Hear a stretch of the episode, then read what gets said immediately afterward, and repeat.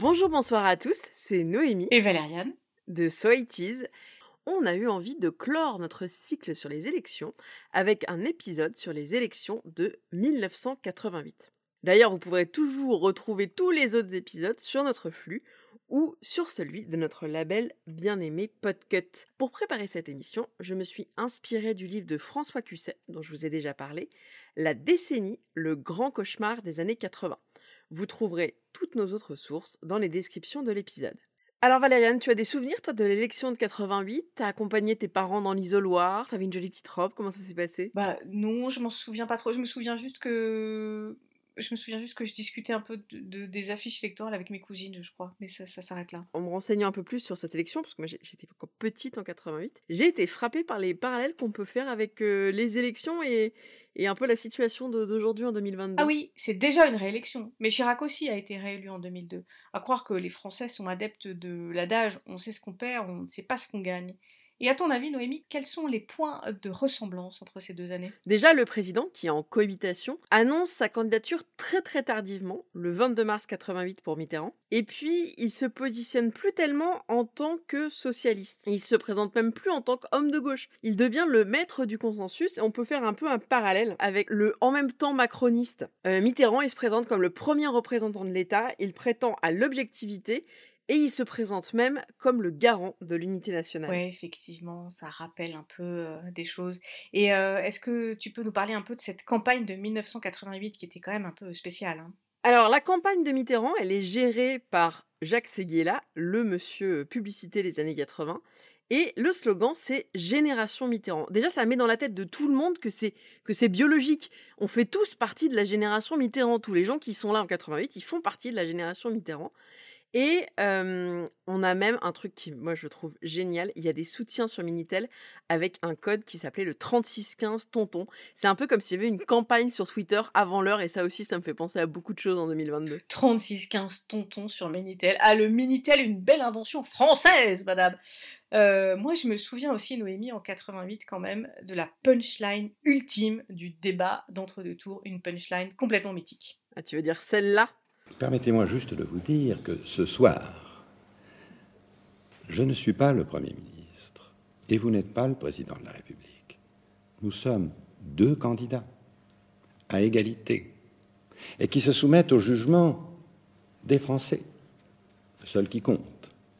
Vous me permettrez donc de vous appeler Monsieur Mitterrand. Mais vous avez tout à fait raison, monsieur le Premier ministre. Clairement, c'est Mitterrand qui va sortir vainqueur de ce débat d'entre deux tours. Chirac, il est à mort sur les chiffres, sur son bilan, alors que Mitterrand, il prend de l'ampleur, il fait un peu le sphinx, il parle à la nation tout entière, il assiste à mort sur le côté rassembleur. Et comme on vient de l'entendre, il est aussi vachement paternaliste avec Jacques Chirac. Votre adversaire, Jacques Chirac, a dit euh, de vous qu'il vous considérait moins depuis le débat euh, de jeudi dernier. Est-ce que vous avez vous-même moins d'estime pour lui?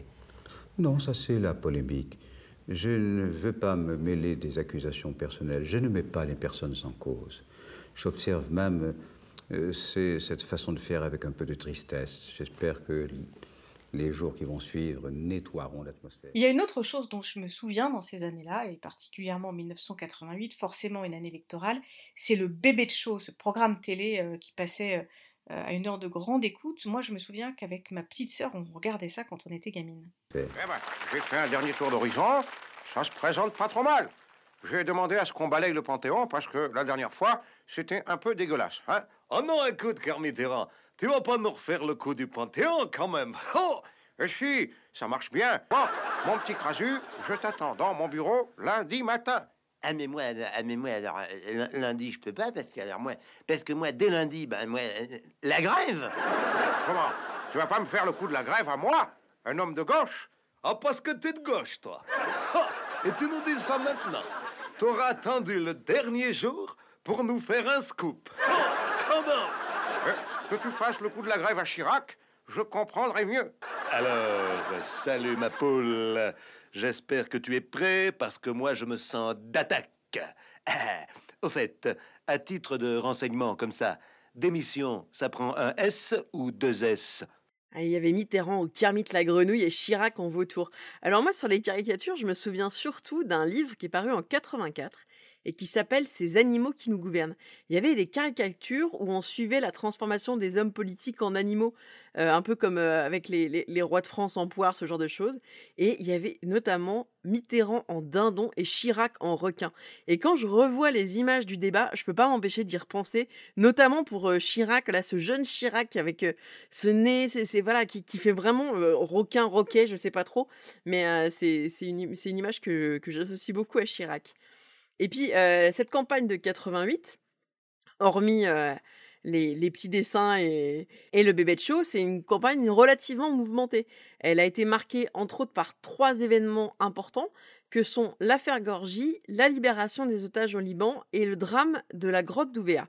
Est-ce que tu peux nous parler de ces événements qui ont vraiment agi sur la campagne? Effectivement, Noémie, c'est trois affaires qui marquent euh, cette année 88, euh, trois moments historiques qui mêlent euh, l'histoire internationale, l'histoire nationale aussi, des événements qui s'imbriquent parfois les uns dans les autres et puis qui ont un retentissement sur cette politique française et donc euh, aussi sur ce scrutin euh, présidentiel.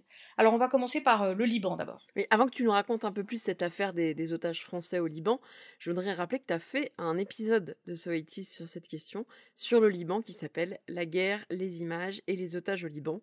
Donc si vous voulez en savoir plus, vous pouvez l'écouter. Alors pour ceux qui ne connaissent pas bien euh, l'histoire du Liban dans les années 80, souvenez-vous, renseignez-vous, c'était la guerre civile là-bas entre 1975 et 1990. Il y avait là-bas au Liban des affrontements entre les communautés religieuses, entre différentes communautés religieuses. Parfois il y avait des affrontements à l'intérieur même des communautés religieuses.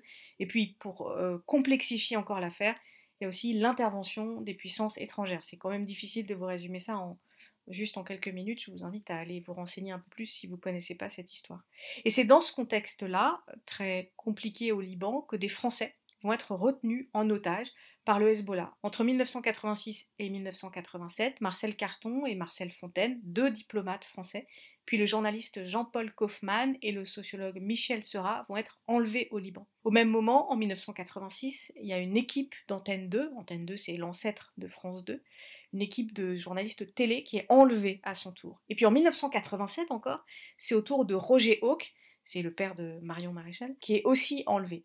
Certains sont libérés en 1987, mais ce qu'il faut retenir, c'est que Jean-Paul Kaufmann, Marcel Carton et Marcel Fontaine ne vont être libérés qu'en 1988.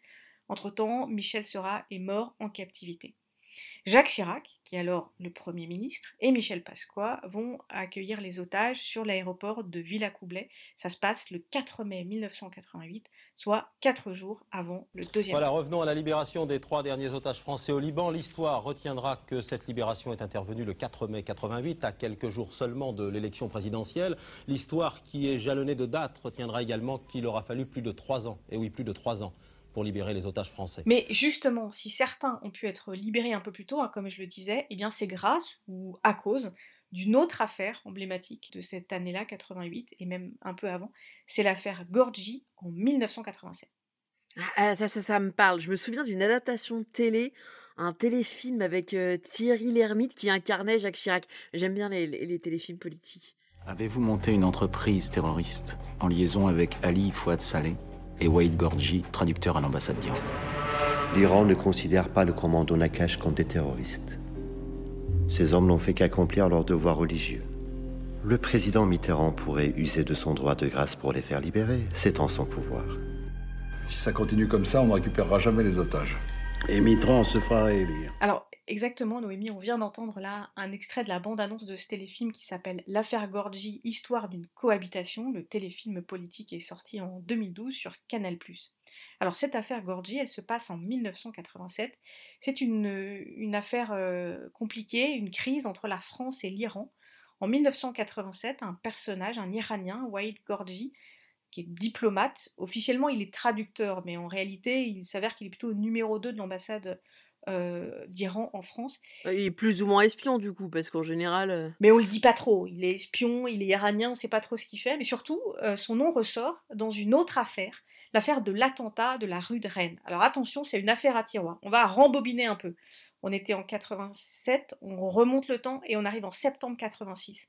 Rue de Rennes à Paris, il y a un attentat devant le magasin Tati. Une bombe explose dans une poubelle, 7 morts, 55 blessés. Ah ouais Et l'attentat, ouais, quand même, ouais, il y a une grosse série d'attentats euh, à la fin des années 80 en France. Euh, et cet attentat est revendiqué pour le compte du Hezbollah libanais. Et il y a une enquête évidemment par la justice et un juge français souhaite entendre Gorgi, le fameux diplomate espion iranien, parce que on pense qu'il a fréquenté les auteurs de l'attentat.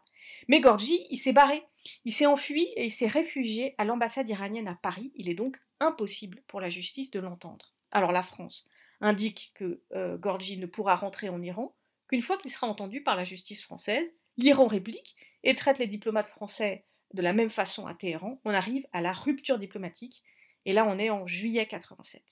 Mais en même temps, au même moment, Charles Pasqua, au gouvernement, il négocie avec l'Iran. Alors lui, il négocie pour libérer les otages français qui sont retenus au Liban par le Hezbollah, les otages dont... Ceux dont tu nous parlais tout à l'heure. Voilà, exactement, les otages dont on parlait tout à l'heure. Donc il est en négociation, il essaye d'influer pour que l'Iran euh, fasse quelque chose pour libérer libérer les otages au Liban. Et Gorgi est finalement proposé comme une monnaie d'échange.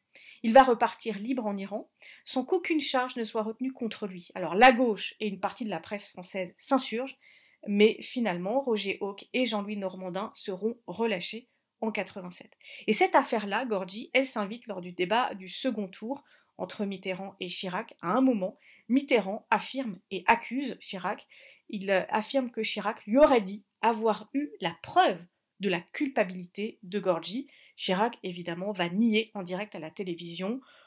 Dans les faits, on dit que c'est plutôt Pasqua qui aurait dit que... euh, Bref. Hein, Charles Pasqua, ce ministre de l'Intérieur de l'époque, Chi- Chirac-Pasqua, c'est c'est vraiment un, un duo de choc à la fin des années 80. Et ils sont aussi à la manœuvre dans une autre affaire pas très claire, et une autre affaire euh, avec beaucoup de morts, qui est celle de la grotte d'Ouvéa. Exactement, c'est la troisième affaire dont on parle euh, dans ce podcast. Alors, euh, la grotte d'Ouvéa, ça se passe en Nouvelle-Calédonie, c'est un morceau de France, mais en Outre-mer. Et depuis le milieu des années 70, là-bas, en Nouvelle-Calédonie, la situation est très tendue.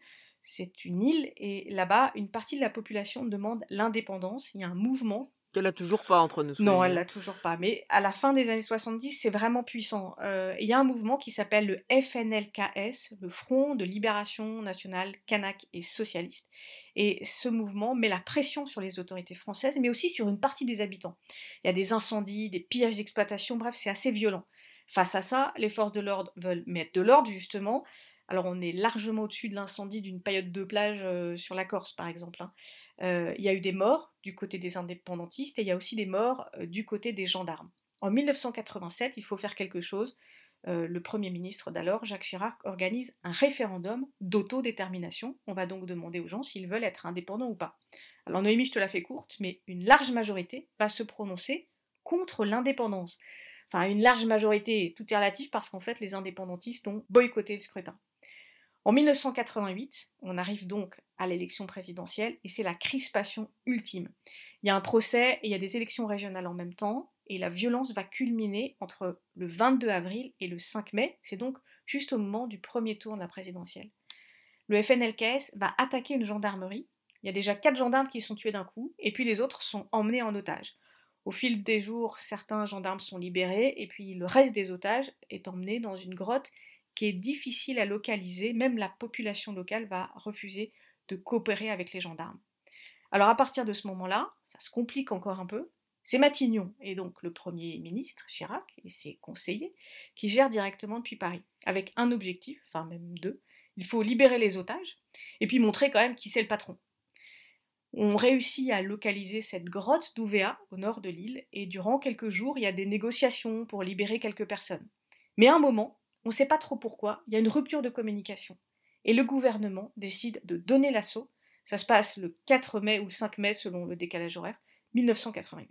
Et on sait ce qui s'est vraiment passé? En fait, Noémie, c'est compliqué à comprendre parce que à ce moment-là, lors de l'assaut, il y a des preneurs d'otages qui sont morts. Ils sont tués par des forces de l'ordre. Mais on n'arrive pas bien à déterminer à quel moment vraiment. Est-ce que c'est pendant l'assaut? Est-ce qu'il y a eu des dérapages? Est-ce qu'on a laissé des gens sans assistance médicale et donc ils seraient morts après avoir euh, euh, été blessés? Sur le coup, le gouvernement français dément évidemment. Euh, il semble quand même qu'il y a eu des bavures du côté des forces de l'ordre. Aujourd'hui, on ne sait toujours pas pourquoi l'assaut a été donné, alors qu'en fait, il semble même que les gens voulaient se rendre et libérer les otages. hein. pour te dire que c'est quand même compliqué. Juste après le deuxième tour de la présidentielle, alors que Mitterrand est réélu, il va demander à son nouveau Premier ministre, Michel Rocard, de renouer le dialogue avec les indépendantistes.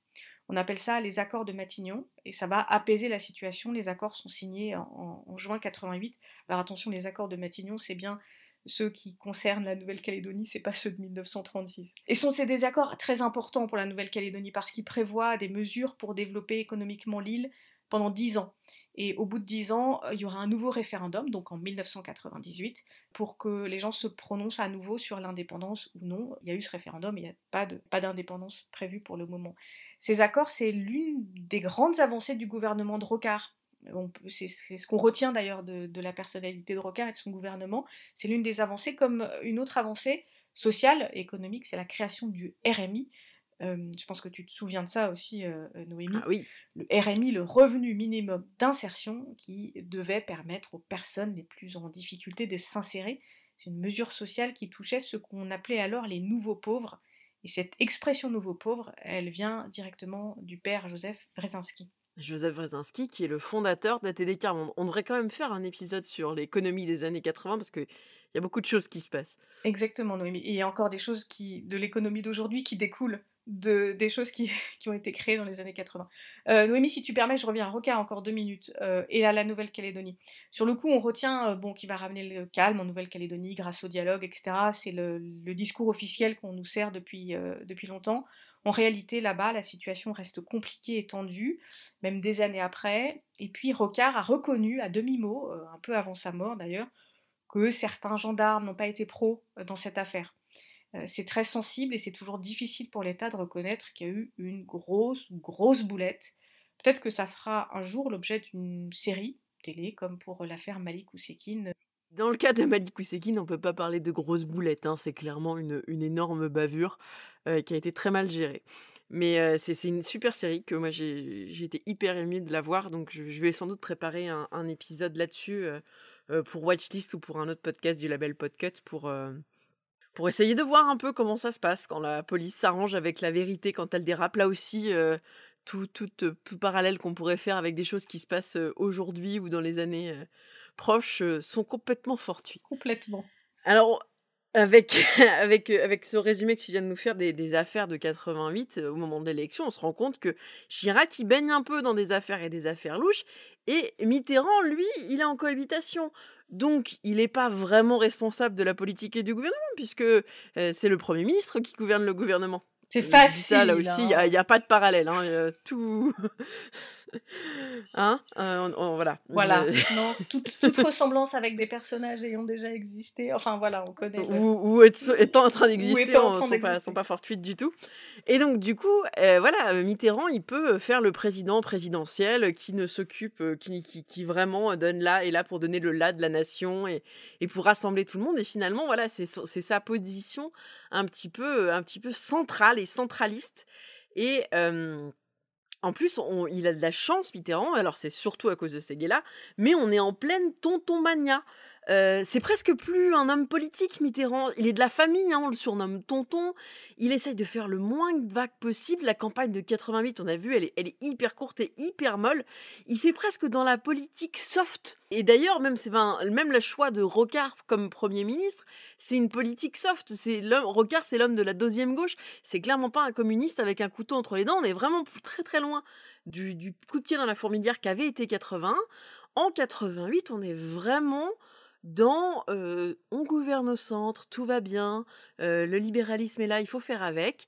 Et c'est une des premières fois qu'on voit apparaître quand même dans un gouvernement, et surtout que le gouvernement s'en vante énormément, les fameux membres de la société civile. Et là aussi, on va pas du tout faire de parallèle avec le gouvernement Borne. Ah oui, ça me rappelle, ça me rappelle un peu des choses quand même. Hein oui, ça c'est sûr, ça se ressemble. Et donc, par exemple, il y a un ex-PDG de Saint-Gobain qui est au ministère de l'Industrie. Et puis, il y a aussi des membres du centre, une espèce de, voilà, de, de, de, grand, de grand arc de gauche qui va, qui va du, début, du, début des socialistes jusqu'au centre.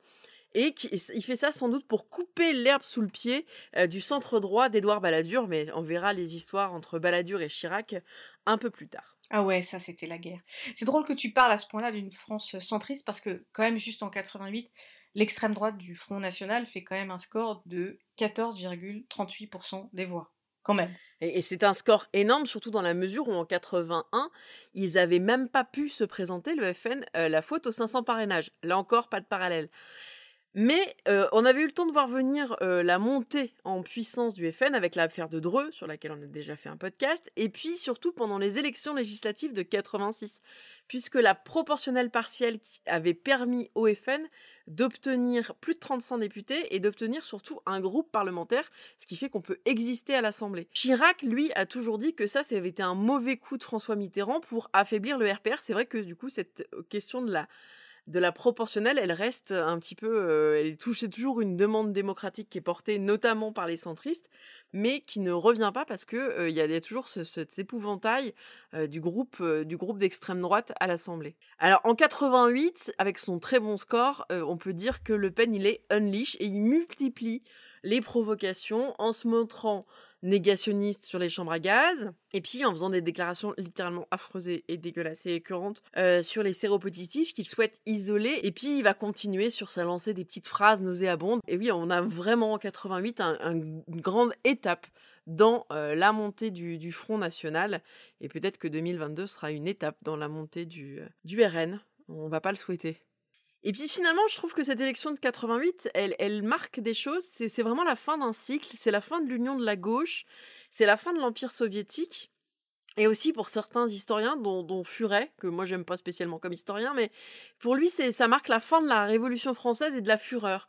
Pendant le septennat, ce septennat-là de 88 à 95, le dernier de Mitterrand, on va voir naître la plupart des drames qui nous occupent encore aujourd'hui et puis ce rêve du, centre pacifié, il va de la France unie, il va se fracasser sur le retour des idéologies, notamment avec la montée très très forte du libéralisme et de la violence, que ce soit pendant la guerre d'Irak ou pendant les génocides du Rwanda. C'est pas faux. C'est, je trouve que 88, c'est vraiment une période charnière et, et mal aimée où on a l'impression que tout est mou et puis finalement pas du tout. On l'a vu avec toutes les affaires qui agitent cette campagne. On a vraiment un retournement euh, un 80 à l'envers que je trouve euh, intéressant de, remettre en perspective dans la, dans la grande histoire des, élections, euh, des élections présidentielles. C'est frappant alors que, alors que le début des années 80, tout paraissait possible avec l'économie, la technologie, enfin ça paraissait dingue. Et, puis effectivement, comme tu le dis, en 88, on sent que on arrive au bout, on arrive au bout et que. Ouais, puis c'est les années fric, c'est tapis, c'est les espoirs de gauche sont foutus en fait tout, tout, tout, a, basculé dans le tournant de 83 et, et 88, ouais, c'est entre la mollesse et le désespoir finalement. C'est là aussi que naissent pas mal d'affaires de corruption pour lesquelles pas mal d'hommes politiques seront condamnés dans les années 90, mais les affaires commencent déjà là, à ce moment-là scandales de, financement de partis politiques aussi qui sont révélés un peu plus tard, et, mais qui naissent déjà euh, aussi dans les, années, euh, dans les années 80, à la fin des années 90. Et puis, comme tu l'as dit tout à l'heure, la guerre en Irak, le génocide rwandais, il y a aussi un peu plus tard, au début des années 90, la guerre qui revient en Europe avec l'éclatement de la Yougoslavie. Euh, c'est effectivement, on arrive, à, on arrive au bout et on, et on se lance dans autre chose qui paraît beaucoup moins rempli d'espoir. C'est euh, beaucoup, on est plus, on est beaucoup plus dark en 2022, ça c'est clair et net. Et peut-être euh, que ça vient en, partie de 88. Ben merci à tous et à toutes de nous avoir écoutés. N'hésitez pas à venir euh, nous parler sur notre compte Twitter de vos souvenirs de l'élection de 88. C'est pas obligé d'être des trucs glauques et dark. Hein. Vous pouvez nous parler de, de la tenue que vous aviez et de comment vous étiez heureux de mettre le bulletin dans l'urne. Est-ce que vous décolliez les affiches euh, sur les panneaux électoraux? Est-ce que vous faisiez des petits gribouillis ou des moustaches euh, sur la tête des, des candidats? Vous pouvez faire ça aussi. Hein. Il y en a... Ça se fait toujours d'ailleurs de gribouiller les affiches, mais je suis sûre qu'en 88, certains l'ont fait déjà. Obligé. Racontez-nous. Et puis on se retrouve très bientôt et on vous conseille vivement d'écouter les autres podcasts du label Podcut. Quant à nous, on vous prépare une petite surprise pour cet été. Des bises à toutes et à tous et à très bientôt. À bientôt.